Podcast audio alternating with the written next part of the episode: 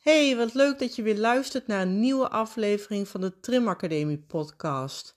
Mijn naam is Jessica Kremer-Vrijling en ik ben de eigenaar van de Trim Academie.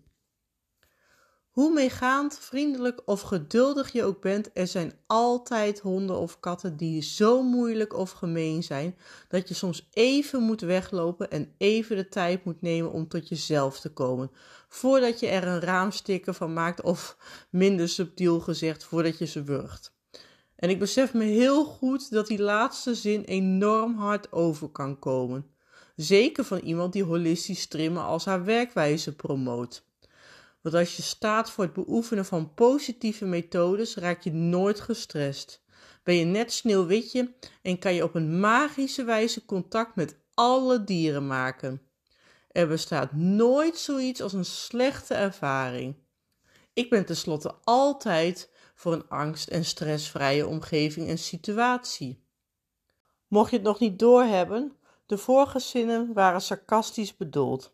Het is heel normaal om je gefrustreerd, boos, ongeduldig en van streek te voelen, vooral als het om iets gaat waar je zoveel van houdt. Ik ben een voorstander van trimmen zonder dwang, maar ik ben ook een voorstander van het wegnemen van het stigma dat alles in het leven maar perfect moet zijn.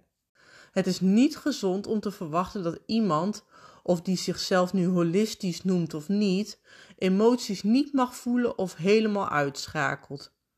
Gevoelens zijn een menselijk instinct, net zoals voor elk ander dier in het dierenrijk.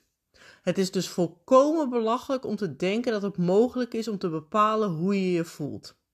We zijn fysiek, mentaal en emotioneel ontworpen om te voelen en ons uit te drukken via ons eigen autonome zenuwsysteem. Dit is het zenuwsysteem dat buiten onze wil werkt en vooral de werking van inwendige organen, waaronder de ademhaling, spijsvertering en het verwijden en vernauwen van onze bloedvaten, wat ook de hartslag beïnvloedt, regelt. Ja, ik zie mezelf als holistisch trimmer, maar ik pretendeer nooit dat ik het perfecte voorbeeld ben.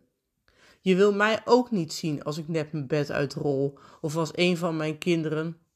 Ik ben moeder van een zoon van 3 en 19 jaar en ik hou van ze met heel mijn hart het bloed onder mijn nagels vandaan halen. Er zijn ook momenten dat ik hen achter het behang kan plakken. Ja, ik leef vanuit de holistische visie, maar ik investeer ook in mijn eigen ontwikkeling om anderen te blijven leren en inspireren om de beste versie van zichzelf te zijn. Ik vind het dus volkomen normaal om boos te worden. Emoties laten zich nu eenmaal niet makkelijk manipuleren. We leren studenten over het autonome zenuwstelsel, specifiek over het sympathische zenuwstelsel. En dit is het gebied waar de vecht- of vluchtreactie, die bij een dier vaak als agressie wordt aangemerkt. Gedrag is het gevolg van een emotie en emotie is instinctief. Dus als je de volgende keer merkt dat je boos wordt, het is volkomen normaal, maar laat het voorbij gaan. Wees dus een beetje lief voor jezelf als je jezelf betrapt op deze emoties. En vergeet ook niet op dezelfde manier naar de dieren in jouw zorg te kijken.